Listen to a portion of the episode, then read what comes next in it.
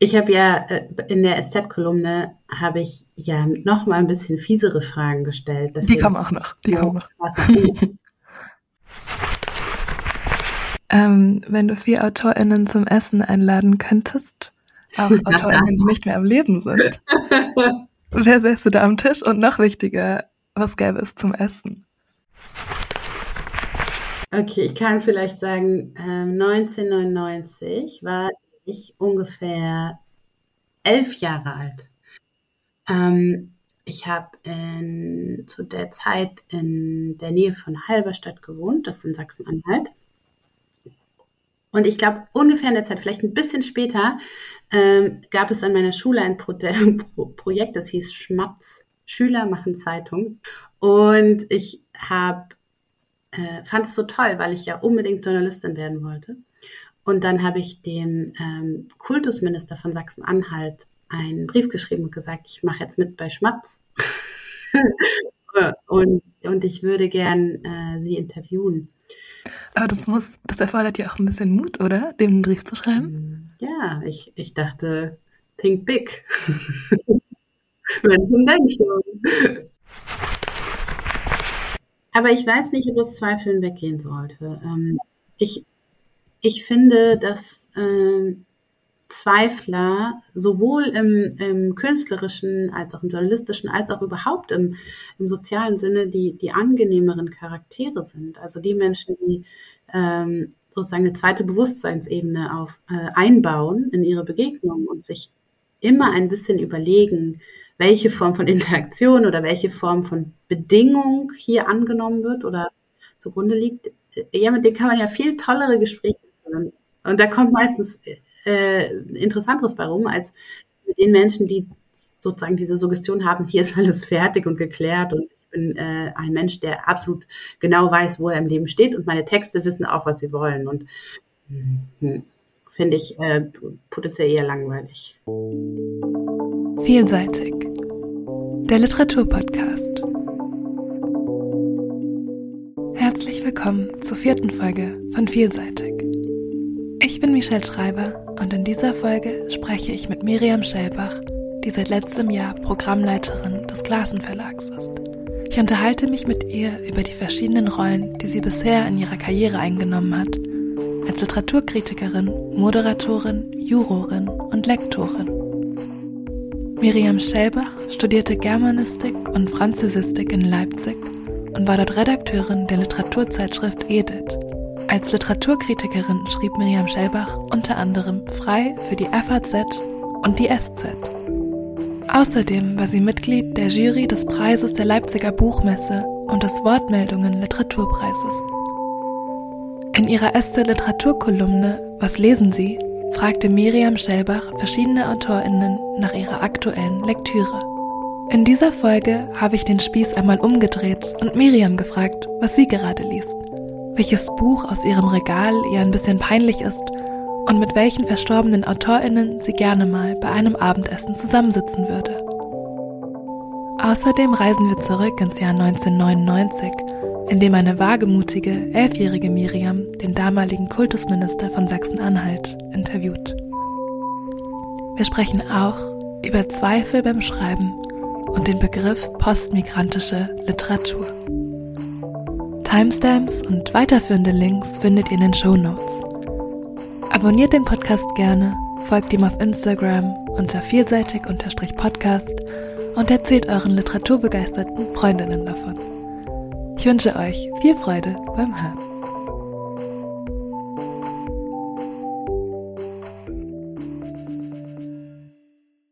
Hallo Miriam, schön, dass du heute da bist. Ich freue mich total, da zu sein. Ich bin gespannt auf deine Fragen. Zuerst fände ich es interessant, von wo aus du heute zugeschaltet bist.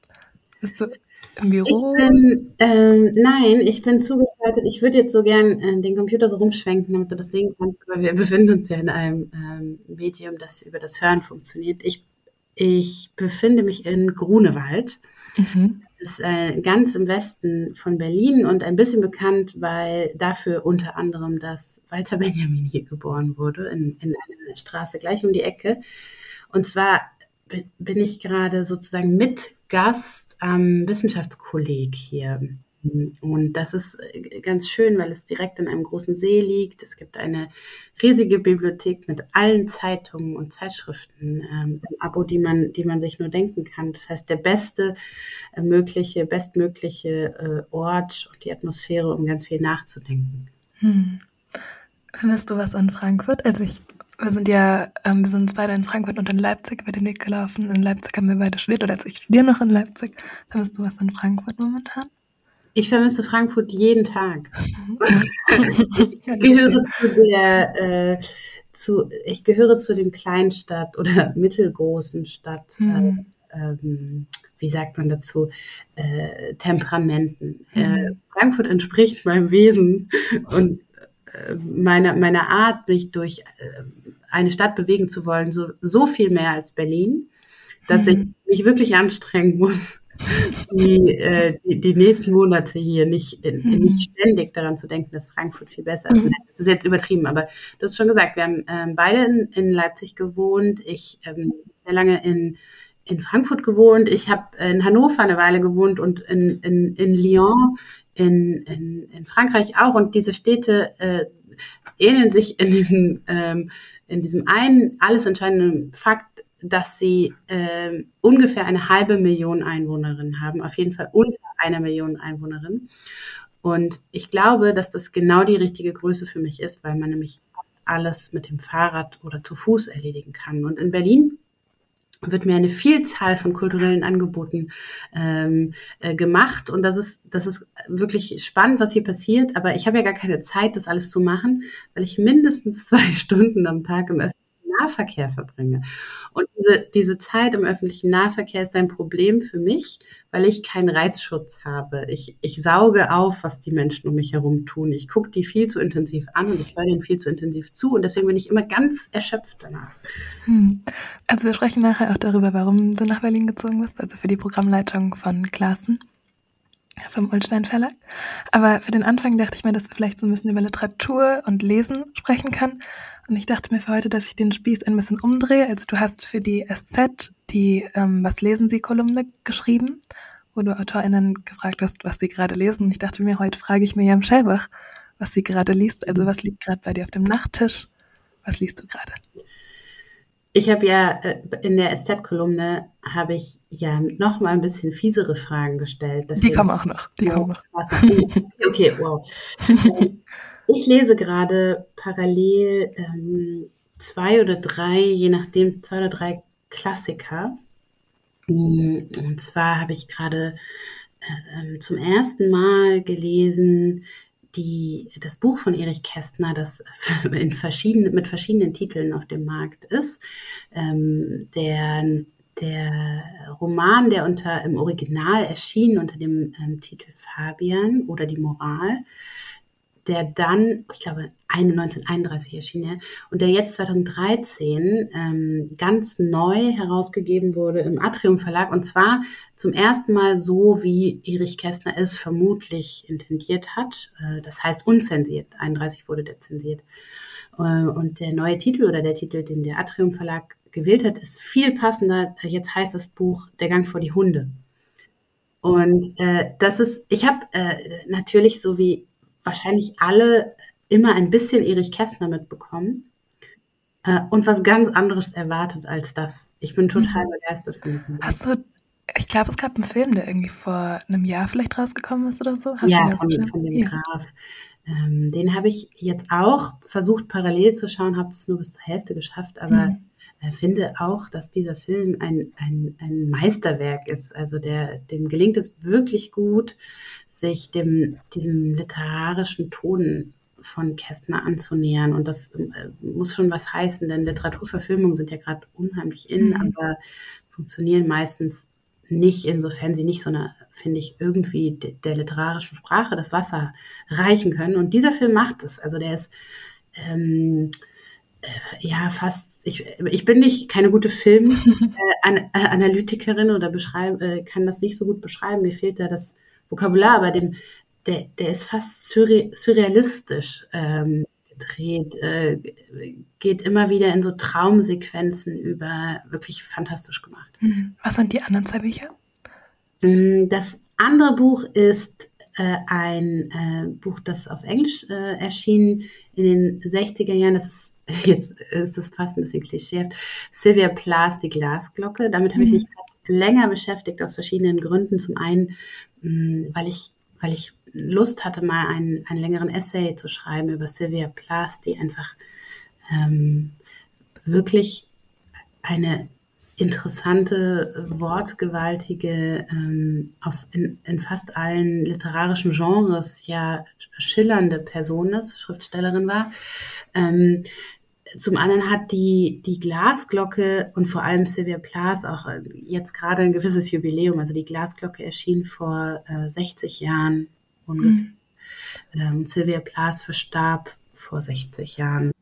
Ja, ich finde Sylvia Plath total spannend. Also mich würde es auch total interessieren, was du jetzt gleich noch sagen wirst, dass ich, ich bin momentan hier in Cambridge für mein Erasmus-Auslandsjahr.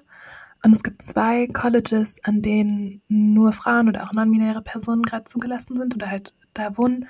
Ähm, eins davon ist Mary Edwards, das ist das College, in dem ich gerade bin. Und dann gibt es noch Newnham. Und das ist das, mhm. wo äh, Sylvia Plath hingegangen ist. Also sie hat für ein Jahr in Cambridge studiert. Mhm. Ähm, und ich habe mir vor einer Weile dann ihre Tagebücher ausgeliehen und so ein bisschen durchgeblättert mhm. und halt nach der Zeit gesucht, wo sie in Cambridge ist.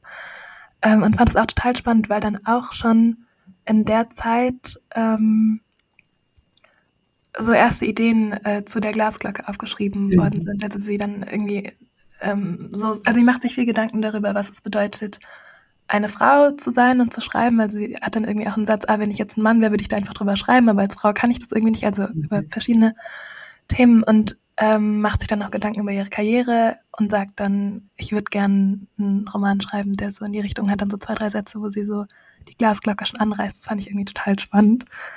Ähm, und ich habe jetzt auch für die, ähm, genau, weil ich habe jetzt für die, ich habe für eine Uni-Zeitung hier angefangen zu schreiben. Ähm, und da habe ich so eine Mini-Empfehlung für die, zu den Tagebüchern gemacht. Aber das fand ich total interessant. Das, toll, das würde ich gerne lesen. ja, äh, Sylvia Plaths Tagebücher, Tagebucheinträge sind, glaube ich, auch relativ kontrovers in der, mhm. in, in, der Frage der Herausgabe. Ja, ähm, ja. Ich glaube, dass da auch mal jemand, das muss ich aber nochmal verifizieren, sogar ihre Doktorarbeit äh, darüber geschrieben hat. Ich glaube, es war Nicole Seifert. ja. Und zwar über die, ähm, äh, über die Frage auch ein wenig der Angemessenheit. Sylvia Plath hat ähm, sich suizidiert in den 60er Jahren und, und ihr Ehemann, äh, der, der äh, nicht so wenig berühmte Schriftsteller Ted Hughes, hat dann eine Auswahl ihrer, ihres, ihrer Tagebucheinträge herausgegeben und hat aber ganz bewusst, wenn ich das jetzt, ich hoffe, ich, ich äh, äh resümiere das richtig, hat ganz bewusst bestimmte Einträge äh, rausgenommen, weil er angeblich eben nicht wollte, dass, dass die beiden Kinder, äh, die, die gemeinsamen Kinder, ihre Mutter so in der Öffentlichkeit kennenlernen. Und das hat für relativ viel Kritik gesorgt, weil da, ja, auf, aus verschiedenen Gründen, weil das ein, ein massiver Eingriff ist in, in äh, sozusagen die, äh, die Zeugnisse der, der Schriftstellerin Sylvia Plath. Mhm. Ich fand es darüber hinaus aber auch schon, also jetzt bei dem Ingeborg Bachmann, Max Frisch Briefwechsel ja auch immer so eine Frage in so intime Dinge, ähm, inwiefern das legitim ist, überhaupt sich so einen Einblick, also ja, inwiefern man sowas überhaupt lesen darf, quasi überhaupt schon Tagebücher, Briefe. Ähm, aber mhm. ja, das, ich glaube, das war in Frauenliteratur von Nicole Seifert, hatte sie das, glaube ich, erwähnt. Das fand ich total spannend auch. Mhm. Ja. Ja, cool. Dann ähm, zu den noch einer noch nicht ganz so fiesen Frage. Ähm, wenn du vier AutorInnen zum Essen einladen könntest, auch AutorInnen, die nicht mehr am Leben sind, wer säße da am Tisch? Und noch wichtiger, was gäbe es zum Essen? Oh, wow. Wow, hm, du bist so clever. Ich habe, ähm, ich habe ja immer, also ich habe die Autorin in der SZ ja schriftlich gefragt. Ach ja, das habe ich mich auch schon gefragt, wie das. Hast du denn jetzt? Wie ich kann das rausschneiden, wenn du nachdenkst. Nein, nein, das. Die, die, die spontanen Antworten sind ja die unverstelltesten und hm. spannendsten. Äh, wie, wie viele Autorinnen darf ich einladen? Vier. Vier, okay. Und sie, äh, es können Lebende sein oder Verstorbene. Ja, das aber, ist deine, deine, Frage, aber ja. aber es ist ja langweilig, wenn ich Lebende einlade, weil mhm. die kann ich ja tatsächlich einladen. Ob die dann kommen, ja. weiß ich nicht, aber okay, ja. Verstorbene. Mm, ich hätte wahnsinnig gern ähm, einen Eindruck bekommen von der Schriftstellerin Zora Neale Hurston aus den 20er mhm. Äh, Jahren, eine Schriftstellerin, die der Harlem, sogenannten Harlem Renaissance angehört, einer ähm, afroamerikanischen Schriftstellerbewegung, mhm. ähm, die ganz viele verschiedene Dinge getan hat. Die war eine der ersten Ethnologinnen. Jetzt komme ich direkt wieder in so eine Erklärbär. Haltung. Ich mach's mal nicht. Äh, die, die würde ich gerne einladen. Ja. Gemeinsam mit, okay, wer kommt jetzt? Marlene Haushofer hätte ich mhm. total gerne mal kennengelernt. Auch interessante Mischung. Ähm, okay, jetzt, äh, jetzt wird's wahrscheinlich cringe. Ich hätte echt gerne mal mit Marcel Reich-Ranitzky gegessen. Mhm. Ähm, mhm.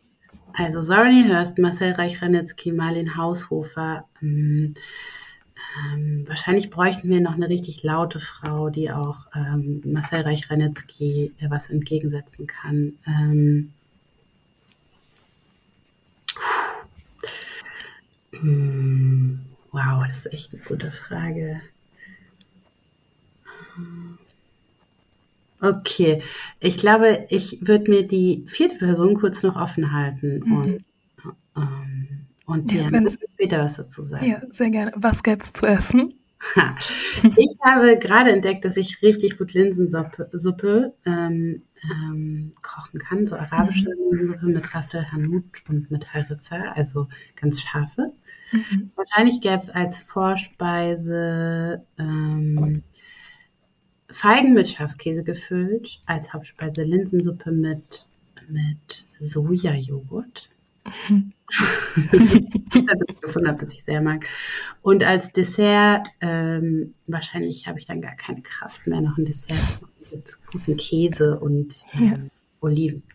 Das klingt nach einem sehr tollen Abendessen und sehr spannendem Gespräch. Du darfst auch kommen, du bist auch eingeladen. das ist sehr süß. Und was ich aber auch spannend fände, was war das letzte richtig gute Buch, das du gelesen hast? Hm. Ich finde sowohl Erich Kästner als auch Sylvia Plath, äh, beide Bücher, von denen ich dir gerade erzählt habe, richtig gut. Ich äh, sag dir mal, was für mich das erstaunlichste Buch ist, ähm, das ich gelesen habe, was mich begeistert hat. Und das schließt den Bogen zu deiner ersten Frage, weil ich ja gesagt hatte, ich lese eigentlich gerade drei Bücher parallel und das ist auch das dritte. Und zwar stehe ich überhaupt nicht auf Kinderperspektiven. Ich ähm, die allermeisten Bücher, die aus einer kindlichen Perspektive herausgeschrieben sind und die das durchhalten, ähm, kann ich nicht gut lesen. Das liegt daran, dass ich finde, dass die meistens nicht gelingt, die Kinderperspektive. Also entweder der Horizont ist zu groß, die Kinder haben äh, irgendwie so gesellschaftskritische Gedanken, die Kinder für gewöhnlich nicht haben, oder dieser naive Erzählton ähm, ist so ungebrochen, dass es mich langweilt. Und jetzt habe ich zufällig ähm, äh, also oder eher im Arbeitskontext, tatsächlich im Verlagskontext ein Buch gelesen von Irmgard Coyne, die große Bestseller-Autorin der 30er Jahre, die äh, man eher kennt für ihren Roman Das kunstseidene Mädchen. Und ich habe ein Buch von ihr gelesen, das heißt Kind aller Länder. Und es ist äh, ein Exilroman, aus, äh, geschrieben aus der Perspektive einer Zehnjährigen, Kulli heißt die. Und ähm, es geht darum, wie diese, wie diese Protagonistin mit ihrer Mutter und zeitweise mit ihrem Vater ähm, ähm, auf der Flucht ist in, oder durch Amerika reist, und, weil sie Deutschland verlassen mussten. Und ähm, dieser, dieser kindlich naive Erzählton wird nicht gebrochen. Und als ich die ersten zehn Seiten gelesen habe, dachte ich, das halte ich nicht durch. Und ich habe das geschafft und es hat mir richtig gut gefallen, aus dem einzigen Grund heraus, dass es Irmgard Coin irgendwie gelingt, ähm, über kindliche Beobachtung dieser Erzählerin ein, ein wirkliches, äh, äh, ein, ein Panorama dieser Zeit zu eröffnen. Das heißt, man erfährt wahnsinnig viele interessante Sachen über, über diese Zeiten, über das Leben von Exilantinnen in ähm, Paris, in Nizza, in, in Prag. Die reisen die ganze Zeit hin und her. Ähm, äh, obwohl, obwohl diese Erzählerin gar nicht versteht, was da passiert. Und das ist wirklich fantastisch gemacht. Also ich bin ganz begeistert. Ich habe äh, sehr viel gedacht an, an, ein anderes Buch, das ich mal gelesen habe. Ähm, von dem Ulrich Bosch Würz, heißt der, glaube ich. Ich muss das mal nachschauen. Der Reisende, auch ein, ein Buch über jemanden, der aus Deutschland weggeht den, oder weggehen muss äh, in den 30er Jahren und dann äh, nur noch im Zug sitzt und, und hin und her fährt und nicht weiß, wo er hin soll. Es ist ganz ähnlich, ähm, aber eben nicht aus einer kindlichen Perspektive geschrieben. Also ähm, Irmgard Kreun, Kind aller Länder. Auch ein großartiger Titel übrigens. Dann noch kurz eine fiese Frage. Welches Buch in deinem Regal ist dir ein bisschen peinlich? ähm, hm.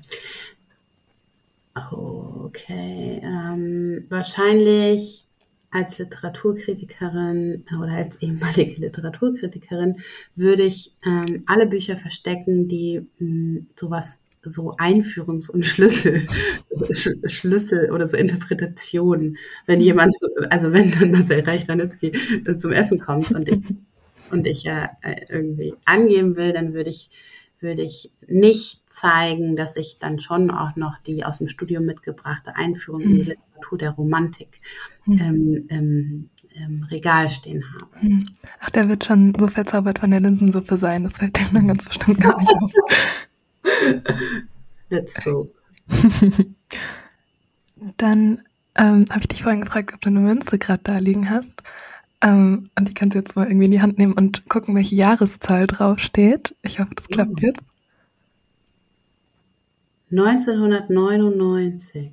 Okay, das ist vielleicht ein bisschen schwierig jetzt. Also meine Frage wäre nämlich gewesen, also weil ich würde jetzt gern noch darüber sprechen, du hast verschiedene Rollen eingenommen, als Jurorin, als Literaturkritikerin, als ähm, ähm, jetzt Person, die in einem Verlag tätig ist als Programmleiterin. Und da hätte ich gefragt, was du jetzt in diesem Jahr gemacht hättest. Also kannst du jetzt trotzdem auch erzählen, was du 1999 gemacht hast, aber das ist jetzt schon ein bisschen her. Hm. Ähm, okay, ich kann vielleicht sagen, ähm, 1999 war ich ungefähr elf Jahre alt. Ähm, ich habe zu der Zeit in der Nähe von Halberstadt gewohnt, das ist in Sachsen-Anhalt. Und ich glaube, ungefähr in der Zeit, vielleicht ein bisschen später, ähm, gab es an meiner Schule ein Pro Pro Projekt, das hieß Schmatz. Schüler machen Zeitung. Damals hat man noch nicht gesagt Schüler und Schülerin. Und ich habe, äh, fand es so toll, weil ich ja unbedingt Journalistin werden wollte. Und dann habe ich dem ähm, Kultusminister von Sachsen-Anhalt einen Brief geschrieben und gesagt, ich mache jetzt mit bei Schmatz. und, und ich würde gern äh, sie interviewen. Ähm, das war ein, ein, ein Projekt mit der äh, Halberstädter Volksstimme, so hieß die Lokalzeitung. Mhm. Und der Kultusminister, dessen Namen ich leider vergessen habe, der, der Sachsen-Anhaltinische, hat mir geantwortet und hat tatsächlich gesagt, Sie können jetzt kommen. Oh. Und eine total aufgeregte Schülerin. Und dann ähm, hat der sein Fahrer mich in einer Limousine abgeholt, weil oh. dann ein mega großes Auto. Ähm, und ich saß hinten und der äh, Kultusminister saß vorne auf dem Beifahrersitz und dann hat er gesagt, wir fahren jetzt von einem Termin zum anderen und in diesem Auto dürfen Sie mir Fragen stellen. Und ich war so aufgeregt, dass ich langweilige Fragen gestellt habe. Ich glaube, ich habe so gesagt, wie ist es, Kultusminister? äh, was ist Ihr Hobby? Was machen Sie? Und dann habe ich einen Artikel geschrieben über ihn, ähm, sowas vielleicht wie so eine Art Reportage. Und habe dann teilgenommen am Schmatz-Wettbewerb und habe mich damit beworben. Und mein Artikel wurde natürlich nicht genommen und nicht abgedruckt. Aber ich äh, würde sagen, das war eine meiner relevantesten journalistischen Erfahrungen, die ich je hatte. Aber das muss, das erfordert ja auch ein bisschen Mut, oder? Dem Brief zu schreiben? Mm, ja, ich, ich dachte, think big. Das ist eine sehr süße Geschichte. Genau. Ähm, du hast in Leipzig ähm, Französistik und Germanistik dann den Master gemacht. Hast du vorher noch andere Dinge studiert oder ausprobiert? Ja, ich habe ganz viel studiert. Ich habe ähm, äh, und immer abgebrochen. Ich habe auch gedacht, dass es mal ein interessantes Thema wäre, über das Wechseln und Abbrechen zu sprechen.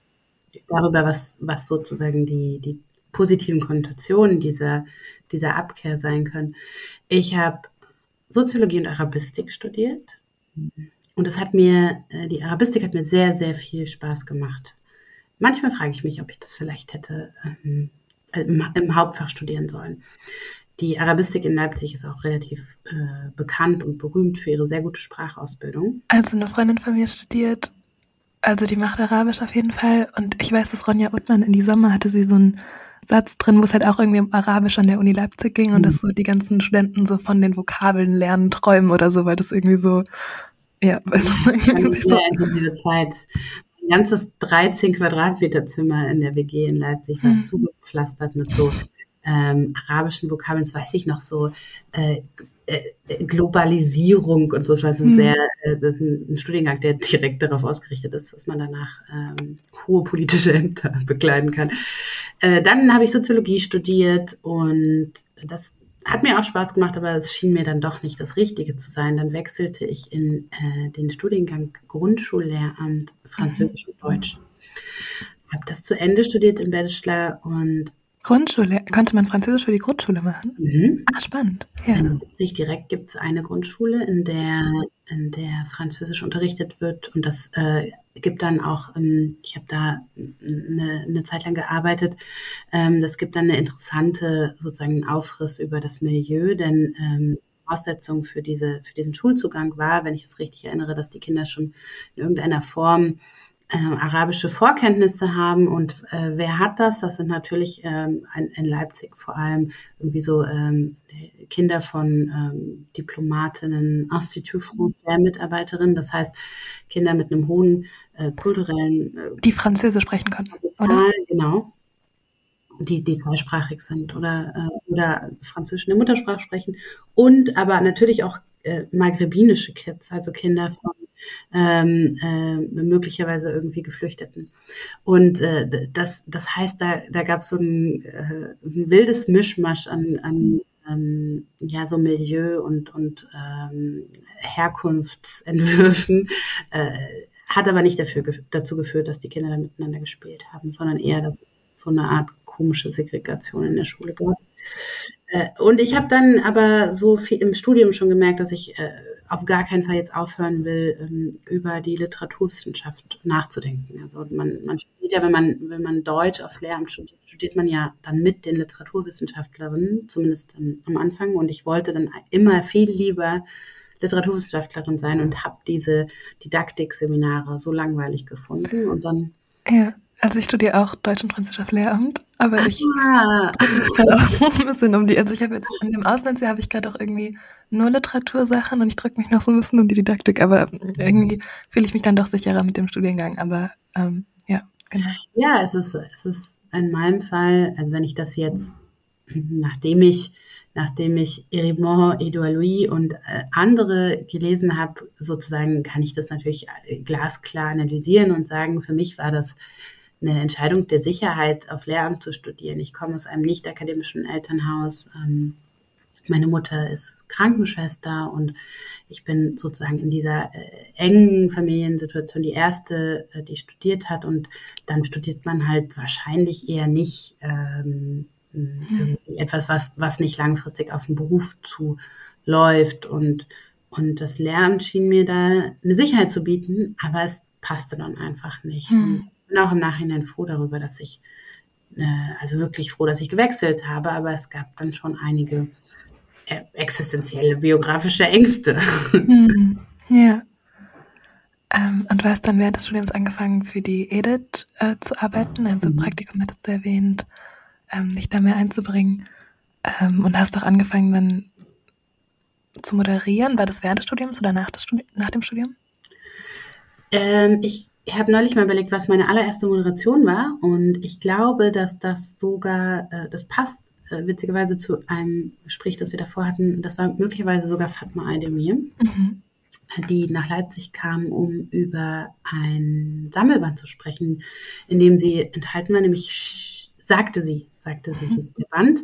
Das war ein im Hansa Berlin Verlag von Lina Musur herausgegebener Band, in dem so wenn ich mich recht erinnere, so eine Art MeToo-Geschichten von Autorinnen geschrieben wurden. Und da war Fatma Ademir dabei und die Edith, also die Literaturzeitschrift, eine der tollsten, spannendsten und wirklich ähm, ja, kreativsten Literaturzeitschriften meiner Meinung nach. Die hatte Fatma Aydemir und andere Autorinnen eingeladen und da ich dann in der Zeit Praktikantin war, haben sie gesagt, und vielleicht auch weil ich ein, irgendwie ausstrahlte, ich hätte ein gewisses Sendungsbewusstsein, äh, haben sie gesagt, du könntest das ja moderieren. Und das hat mir sofort sehr, sehr viel Spaß gemacht. Und dann habe ich gesagt, ich werde jetzt Moderatorin. Ich will das jetzt weitermachen. Das ist tatsächlich eine unglaublich schöne Tätigkeit. Mhm. Sehr cool. Mhm. Wie nervös bist du von der Moderation noch? Also warst du am Anfang irgendwie sehr nervös oder ist es so eine leichte Aufregung oder bist du da ganz gelassen, wenn du moderierst? Das kommt sehr darauf an, in welchem Kontext stattfindet. Ist es ein großes Literaturhaus oder ist das ein ähm, gemütlicher kleiner Off-Ort in einer Kunstgalerie, äh, zu der Lesung kommen zehn Leute? Also das, die Aufregung hat schon auch viel damit zu tun, wie groß die, die Zuhörerinschaft ist. Aber ja, ich bin jedes Mal aufgeregt und das ist eine absolut notwendige Bedingung für, äh, jeden Auftritt auf der Bühne. Und da ist ja die Moderatorin, hat noch die geringste, unwichtigste Rolle. Also ich denke an Schauspieler und Schauspielerinnen, äh, ich denke an, an äh, eben Autorinnen, die, die lesen aus ihren Büchern und so weiter. Mhm. Da ist ja das, was ich mache, äh, ein Klacks. Aber äh, die Aufregung fördert die Konzentration und fördert auch in meinem Fall, glaube ich, sowas wie die Eloquenz. Also ich glaube, dass ich ähm, dass mein Vokabular sich so ad hoc vergrößert, wenn ich aufgeregt bin und mir Wörter einfallen, die ich sonst nie benutzen würde. Äh, schreiben in Zeitungen heißt ja Liter literaturkritisch schreiben. Also ich habe angefangen mit Rezensionen. Wo ist der Unterschied? Ich glaube, du hattest vorhin Feuilletonistin, Literaturkritikerin erwähnt. Würdest du da eine Grenze ziehen? Sind das zwei verschiedene Dinge? Hm, da müssen wir jetzt äh, die vielen Journalisten, Schülerinnen fragen in unserem Freundeskreis. Aber ich glaube, dass zum Feuilleton gehört ja äh, nicht nur die Literaturseite, sondern äh, ganz viele andere Seiten, die Medienseite, dann äh, so eine Art etwas allgemeinerer Gesellschaftsteil. Und wenn wir uns jetzt zum Beispiel mal die Süddeutsche Zeitung angucken, da steht auf den ersten eins bis zwei Seiten im Feuilleton stehen so zeitgeistige, äh, mm, wo stehen wir, wo wollen wir hin? Kulturphänomenartikel. Oft wird da an einem, also in einem sehr guten feuilletonistischen Sinn, ich sage das gar nicht abwertend, äh, oft wird da anhand eines Zeitphänomens sowas wie ähm, Neuerdings kaufen sich alle wieder Soda-Streamer und wollen nicht mehr ihre äh, Sprudelflaschen nach Hause schleppen. Was erfahren wir daran? Äh, äh, was können wir davon ablesen für unseren Zeitgeist oder so? Also es wird an einem Phänomen, das tatsächlich existiert oder das man auch ein bisschen zu einem Phänomen macht, äh, wird äh, etwas über unsere Gesellschaft ausgesagt. Und das ist jetzt eine Form von Genre, die ich gar nicht so häufig bedient habe oder einfach in die ich nicht rein, so reingewachsen bin. Und ich glaube, diese Leute aber, die würden sich wahrscheinlich eher Kulturjournalistin oder eben äh, mhm. Feministin nennen. Und äh, wenn, wenn ich aber sage, ich bin eine Kulturjournalistin, dann würde ich ja damit suggerieren, dass ich all das auch beherrsche, also dass das meine Kompetenzen sind, dass ich genauso gut über Serien, über Theaterauftritte äh, schreiben kann oder eben über Zeitgeistiges wie über Literatur. Und das weiß ich gar nicht, ob ich das so mir anmaßen will zu sagen. Hm. Und wie war die Arbeit für dich? Hm, ich schreibe sehr, sehr gern über Bücher. Ich finde das eine, ähm, eine ganz irgendwie befruchtende Tätigkeit. Also zum einen ist es ein sehr, sehr waches Lesen, wenn ich schon weiß, ich werde darüber schreiben, über das Buch ein extrem, also aufmerksam äh, geschärftes Lesen, in dem ich versuche gleichzeitig äh, diesem Text als, als sozusagen singuläres äh, mir gegenüber gerecht zu werden und gleichzeitig aber auch da irgendwas Symptomatisches dran zu finden. Also was ist das Thema? Passt das in einen Trend oder ist das etwas, was mir noch nie begegnet ist? Ist die Sprache, äh, gehört die einer gewissen Tendenz an? Ähm, ist das ein realistisches Sprechen, wie wir das vielleicht jetzt erleben, ein soziologisches, wie wir es öfter gesehen haben, oder ist das ein ganz, ein ganz experimentelles und so weiter? Und ich liebe diese Lektüre, die so konzise ist. Und in, äh, in diesen Zustand kann ich mich eigentlich tatsächlich nur so gut versetzen, wenn ich weiß, dass ich darüber über dieses Buch auf einer Bühne sprechen werde oder äh, darüber schreiben werde.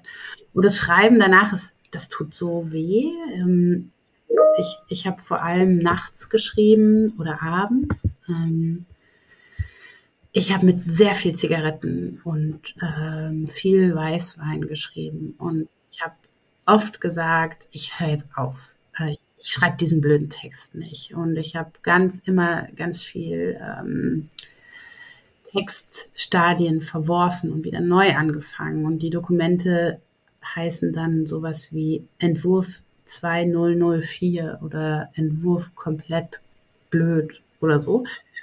Ähm, und irgendwann pellt sich dann, schält sich dann so aus diesen verschiedenen Entwürfen Text raus und dann habe ich zudem wirklich so ein, so ein quasi liebevolles Verhältnis. Also der, ähm, ich habe eine Freundin, die, die ist Politikjournalistin, die nennt ihr, die Texte immer Stücke, aber ich glaube, das machen viele Journalisten. Sagt immer, ich habe ein Stück geschrieben über Annalena Baerbock und dann äh, lache ich darüber, weil ich, weil ich finde, das hat ja was, ähm, aber ich mag es auch so, dass sie das macht. Es hat ja sowas, als hätte man gerade etwas komponiert. Ähm, als hätte man ein Kunstwerk geschaffen selbst. Und ich glaube, dass das auch viele Kritikerinnen so sehen, dass die eigentlich an einer Kunstform arbeiten.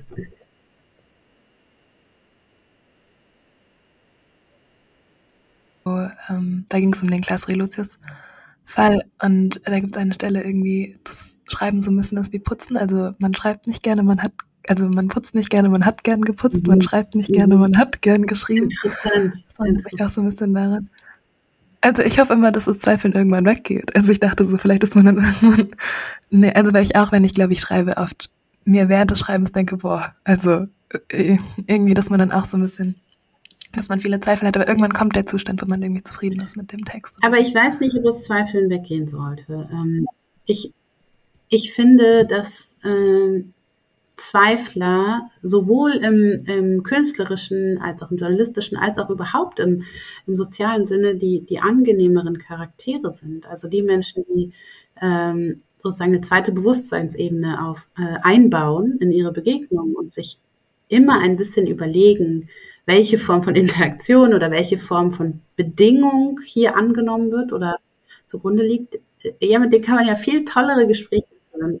Und da kommt meistens äh, Interessanteres bei rum, als mit den Menschen, die sozusagen diese Suggestion haben, hier ist alles fertig und geklärt und ich bin äh, ein Mensch, der absolut genau weiß, wo er im Leben steht und meine Texte wissen auch, was sie wollen. Und hm, finde ich äh, potenziell eher langweilig. Ähm, wie unterscheidet sich die Juryarbeit? Also du hast jetzt darüber gesprochen, dass wenn man Artikel schreibt oder du dich auf Moderation vorbereitest, dass du da sehr genau liest. Ähm, und wie unterscheidet sich Juryarbeit? Also du hast ähm, warst in der oder bist in der Jury vom Wortmeldungen Förder, äh, vom Wortmeldungenpreis, nicht Förderpreis? Ja. Mhm. ja. Ähm, und auch bei der Leipziger Buchmesse. Genau, wie unterscheidet, unterscheidet sich da das Lesen oder Sprechen über Literatur? Mhm. Mm. Ja, das ist, das ist äh, sehr, es hängt sehr davon ab, wer noch in der Jury ist. Also ich hatte ähm, die große Freude und Ehre, mit einer für mich wirklich beeindruckend und faszinierenden und tollen Literaturkritikerin, nämlich mit Insa Wilke, in einer Jury zu sein. Und ähm, meiner Meinung nach hat sie, äh, hebt sie grundsätzlich in allem, was sie tut, sowohl mit ihren journalistischen äh, Texten als auch mit ihrer, mit ihrer, in ihrer Show im, im, Fernsehen, hebt sie das Niveau so dermaßen an. Also in Wilke gelingt es immer wieder, sehr komplexe Beobachtungen über Bücher äh, so runterzubrechen dass man das auch versteht, wenn man äh, das Buch nicht gelesen hat oder wenn man sich äh, nicht sehr mit Literatur vorher beschäftigt hat. Und das finde ich, das ist eine, eine, eine Kompetenz und eine Fähigkeit, die mich so beeindruckt, ähm, äh, die aber auch gleichzeitig äh, rückschlägt auf solche Jurygespräche. Ähm, also im besten Fall entsteht mit vier, fünf, sechs Leuten, die aus unterschiedlichen Gebieten kommen, ähm, entsteht ein, ein deutendes, interpretatives, beurteilendes Gespräch, ähm, das dann vielleicht sogar viel besser sein kann als jede geschriebene Literaturkritik von einer Person, weil diese, weil diese verschiedenen Perspektiven auf ein Buch ähm, sich vereinen und dann diesem Buch am, am, am besten gerecht werden. Im schlechten Fall sagt einer, das ist doof, das ist doch ein langweiliges Buch, das ist doch kein gutes Handwerk und der andere sagt dann, nein, das hast du vollkommen falsch verstanden und so weiter. Und man kommt erstaunlich oft an diesen Punkt, finde ich, ich, ich suche eigentlich schon seit Jahren nach diesem Begriff. Vielleicht können wir zusammen einen Begriff dafür einfallen äh, lassen. Man kommt sehr oft an diesen Punkt, dass ein jemand sagt, hier dieses Buch hat ein, ein Problem, weil, mh, hm, sagen wir, der Protagonist hat diese und jene Einstellung oder die Erzählhaltung ist nicht und so weiter. Es gibt ja irgendeinen Grund dafür, dass man ein Buch für schlecht befindet. Und dann sagt ein anderer, nein, das ist doch aber absichtlich, das ist intentional, das äh, oder intendiert. Das ist, äh, dieses Buch soll zeigen, dass es ein Problem gibt oder so. Und dann sagt der andere, nein, aber das, das, das zeigt doch das Buch nicht. Das Buch hat das Problem. Und sozusagen dann äh, gibt es, äh, kann man sich nicht darauf einigen, ähm, ob das, äh, ob der Autor hier selbst in die Falle tritt oder ob er exponiert. Und, äh, und dann, äh, ich glaube, dass es schon klare Regeln dafür gibt, ob ein Buch weiß, was es tut oder ob es versehentlich etwas tut. Aber dann kommt man da in so einen, in so einen Wiederholungszwang, immer wieder zu behaupten, das ist aber so, das ist so. Und dann ist es sehr, sehr un, unbefruchtend oder, oder äh, frustrierend, genau.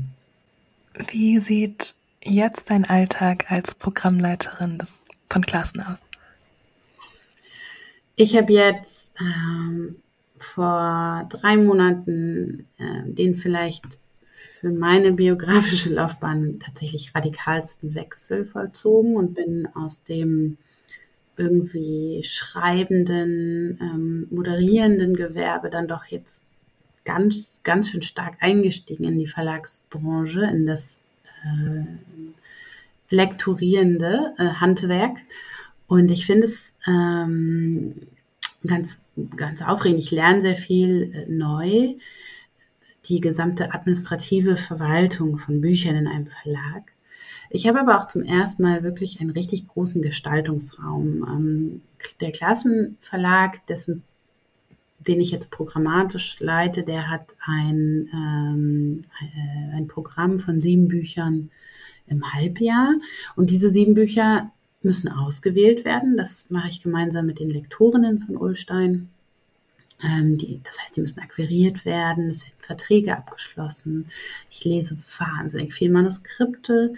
Und ich finde bei Ulstein tatsächlich ganz toll, dass äh, die Lektorinnen, die ich kennengelernt habe, bisher ganz, ganz scharfe und gute Leserinnen sind und wir dann öfter in so äh, Konferenzen, äh, das meiste ist per Zoom oder äh, per, per Teams, also per digital, ähm, darüber diskutieren und zwar wirklich ernsthaft, also fast wie in einer Jury äh, und uns überlegen, ob wir diesem Buch gerecht werden können, ob, wir, ob das Buch zu anderen Büchern passt, die im Verlag erschienen sind. Ansonsten gibt es relativ viel so äh, repräsentative Aufgaben, die ich auch sehr schön finde. Ich, ich, ich treffe ganz viel, ich lerne alle Autorinnen kennen, ich treffe ganz viele ähm, und, und erkundige mich danach, was die so wollen, wo die hinwollen, auch aus Verlagssicht, ähm, was für Bücher die noch vorhaben zu schreiben. Wie. Also ich habe jetzt zum Beispiel gemerkt in der Uni, dass ich versuche, dass ich Bücher, die ich für die Uni lese, dass ich die wirklich in der Uni-Bib lese, weil wenn ich anfange, die im Bett zu lesen, dann lese ich gar nicht mehr oder lese nicht mehr gerne die Bücher, die ich für mich lesen möchte. Aber wahrscheinlich, wenn sich bei dir so viel um Lesen dreht, gibt es diese Trennung für dich zwischen Lesen für den Beruf und Lesen für dich als Person? Gibt es diese Trennung? Nein, die gibt es schon lange nicht mehr. Mhm. Und ich ich wüsste auch nicht, wie ich die herstellen soll. Also ich, ich kann, im Grunde habe ich keine Zeit mehr dafür, Bücher zu lesen, ähm, einfach nur so nebenbei oder so. Äh, ich, ich würde es eher als Wunsch formulieren. Alle Bücher, die ich unbedingt lesen will, ähm, mit denen würde ich dann, und, und, und die mir sehr gut gefallen, mich beeindruckt, mit denen würde ich dann auch gern was machen. Also ähm, sagen wir, der, der, Band von Erich Kästner, von dem ich erzählt habe, da denke ich jetzt schon, also dazu müsste man eigentlich mal was machen, weil dieses Buch so toll ist, was schreiben oder vielleicht eine Veranstaltung oder so. Mm, ich habe mal äh, so als Zwölfjährige oder so, äh, sagen wir 1999, äh, hatte ich hatte ich die Idee, dass ich äh, Ach nee, es muss, es muss vor der, vor der Schmatz-Episode gewesen sein. Wollte ich, wollte ich gern Pferdefliegerin werden.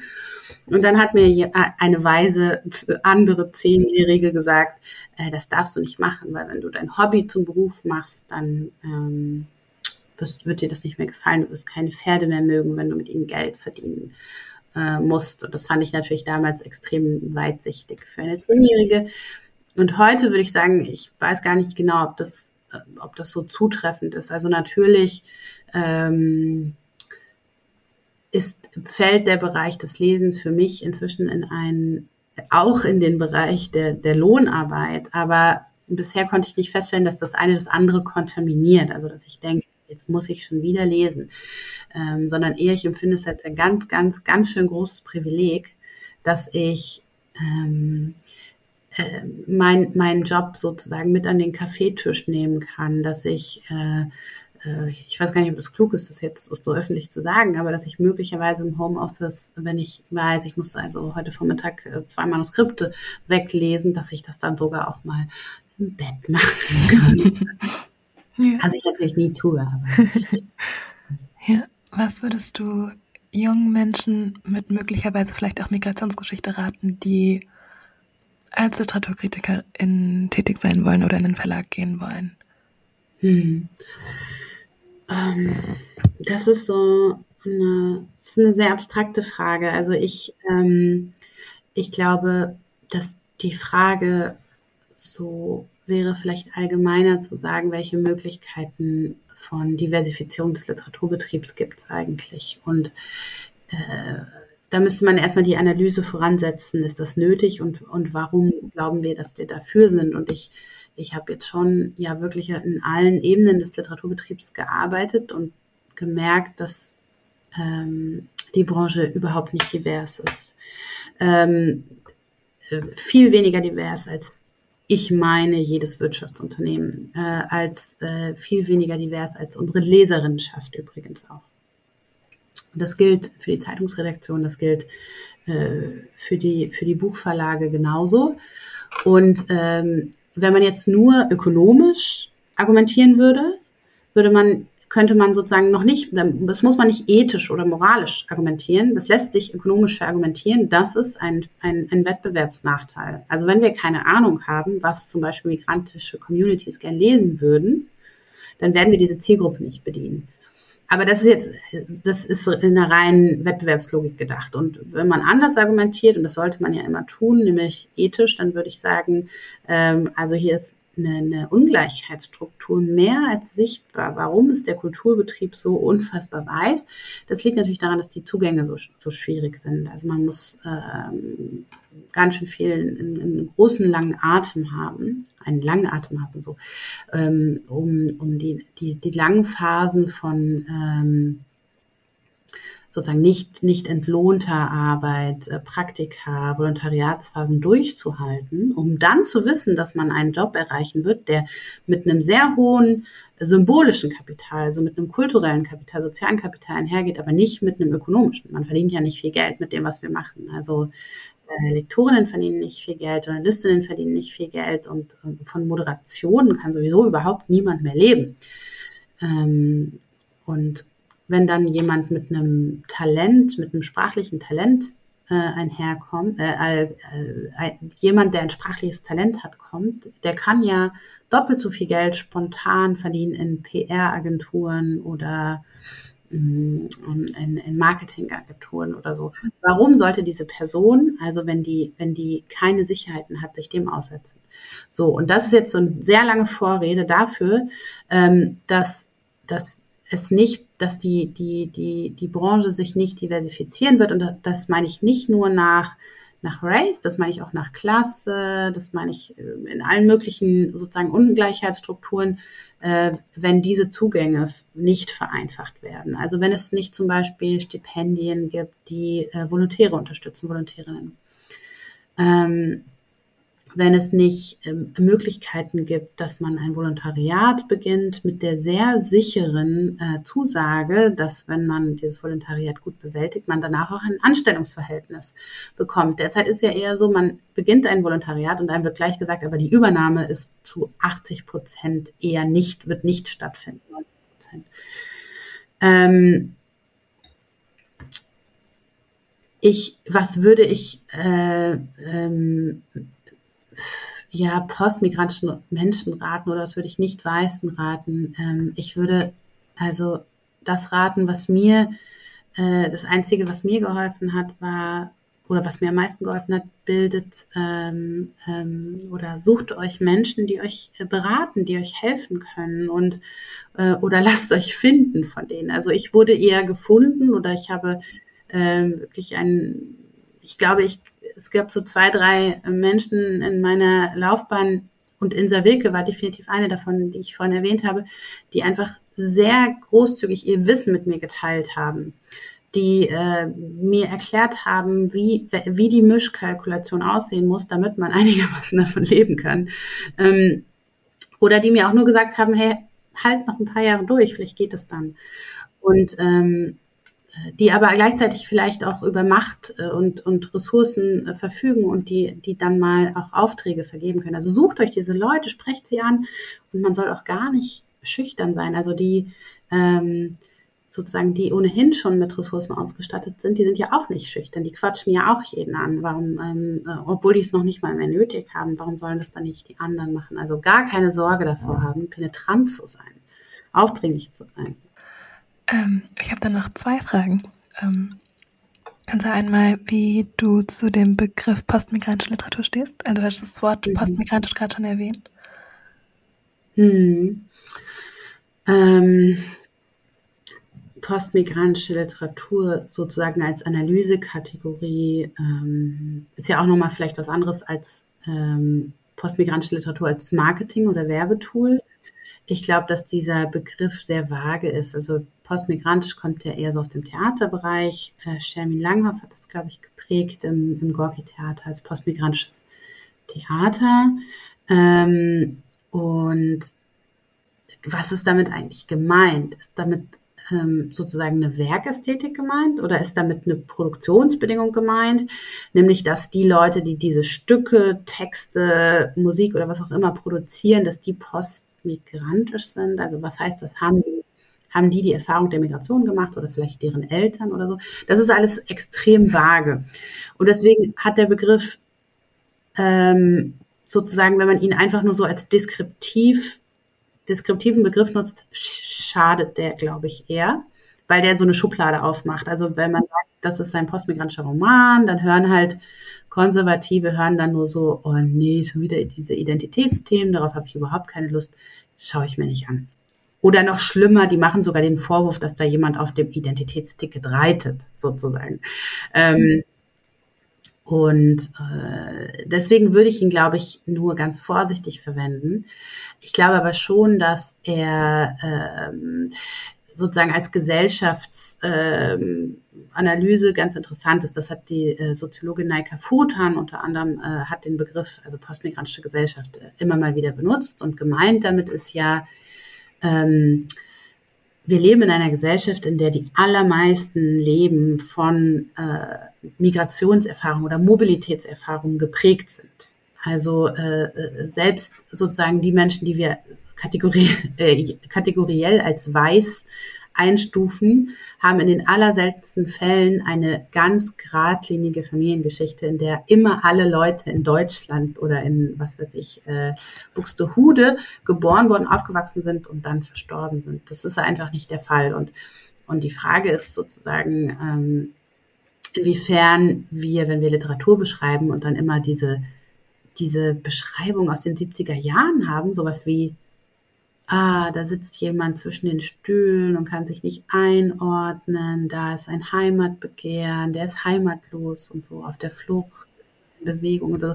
Ähm, ob das nicht einfach Deskriptionen sind, die so, so, so alt sind und überhaupt nicht mehr zutreffend sind, weil inzwischen jeder Roman ähm, sozusagen diesen Charakter der Mobilität und der Gebrochenheit irgendwie hat. Und dann manche mehr, manche weniger. Und dann kommen natürlich andere äh, Aspekte wie zum Beispiel eine tatsächliche Flucht oder einfach eine Mobilität in einem kosmopolitischen Sinn und so. Das sind ja alles nochmal Unterschiede. Ähm, aber äh, ich glaube ja, das ist jetzt so eine ganz lange ähm, Antwort gewesen auf die Frage, mh, hm, soll man diesen Begriff verwenden oder nicht? Ich glaube, wie mit übrigens ganz vielen Begriffen aus dem Umfeld, also ja auch der, die, die, der Begriff weiß und nicht weiß oder POC und so weiter, sind es, ist das ein Begriff, der eine Gefahr birgt. Und die Gefahr ist, ja, man, man, man schafft eine neue äh, sozusagen Schublade oder man reessentialisiert etwas, was wir eigentlich äh, überwinden wollen. Andererseits gehört halt zu einem Bewusstsein und zu einem Verständnis gehört ein Begriff. Also wir brauchen sozusagen ein Wort, um äh, etwas zu erkennen. Das heißt aber nicht, dass wir dann ewig diesen Begriff immer wieder, wo wir bei Wiederholungszwang waren, immer wieder reiten müssen sozusagen, weil wir es sonst nicht mehr sehen können. Vielleicht reicht es auch, äh, diesen Begriff mal verwendet zu haben, um dann etwas zu sehen, was wir aber vielleicht nicht mehr brauchen. Und jetzt noch ein letzter Satz. Wir wollen ja, dass wir eine Verlagsvorschau aufmachen und da steht dann nicht Frauenliteratur, ähm, ähm, äh, Männerliteratur, äh, queere Literatur und postmigrantische Literatur. Das ist ja oberlangweilig, wenn, wenn schon immer alle genau wissen, was sie bekommen und dann wählt man nur aus, sondern wir wollen ja, dass uns Geschichten erzählt werden. Und, und deswegen möchte ich bitte von diesem Labeling wegkommen. Aber solange ich Verlagsvorschauen aufmache und 90 Prozent der Autorinnen, das ist jetzt übrigens nicht mehr so, aber vor vier Jahren oder fünf Jahren wäre das so gewesen, 90 Prozent der Autorinnen weiß sind und weiße, vermeintlich universelle Geschichten erzählen, braucht man diesen Begriff und vielleicht brauchen wir ihn in fünf Jahren dann nicht mehr. Hm. Danke. Als abschließende Frage, was denkst du, würde die Miriam aus 1999 sich denken, wenn du erzählen würdest, was du gerade so machst? Ähm oh Mann, ich glaube, ich würde mich wahrscheinlich ein bisschen schämen dafür, dass ich so, so altklug daherrede. Ähm und vielleicht, es ist eine gute Frage, aber wahrscheinlich, ähm, vielleicht würde sie ja schon sagen, ja, aber es hat doch jetzt glorreich angefangen mit Schüler machen Zeitungen. Warum bist du denn jetzt dann nicht mehr im Journalismus? Und, oh. ähm, ja. was, was, was, was, hat dich da weg, weggetrieben oder warum mhm. hast du, bist du da nicht geblieben? Vielleicht würde sie das sagen, ich weiß nicht. Vielleicht würde sie auch nur sagen, werd doch lieber Tierpflegerin. okay. Vielen Dank für das Gespräch. Vielen Dank dir für die, für die viele Zeit, die du hm. meinen langen Sätzen geopfert hast. Das war vielseitig. Vielen Dank für die Zeit, die ihr euch zum Anhören genommen habt. Gefördert wird das Projekt vom Jugendstil Ideenfonds. Die Umsetzung wird durch die Kooperation mit Radio Blau ermöglicht. Das Cover ist von Deborah Moldowski. Intro, Outro und Sounds stammen von Thea Steimer. Vielen, vielen Dank. Schnitt, Konzept, Redaktion und Moderation von mir, Michelle Schreiber.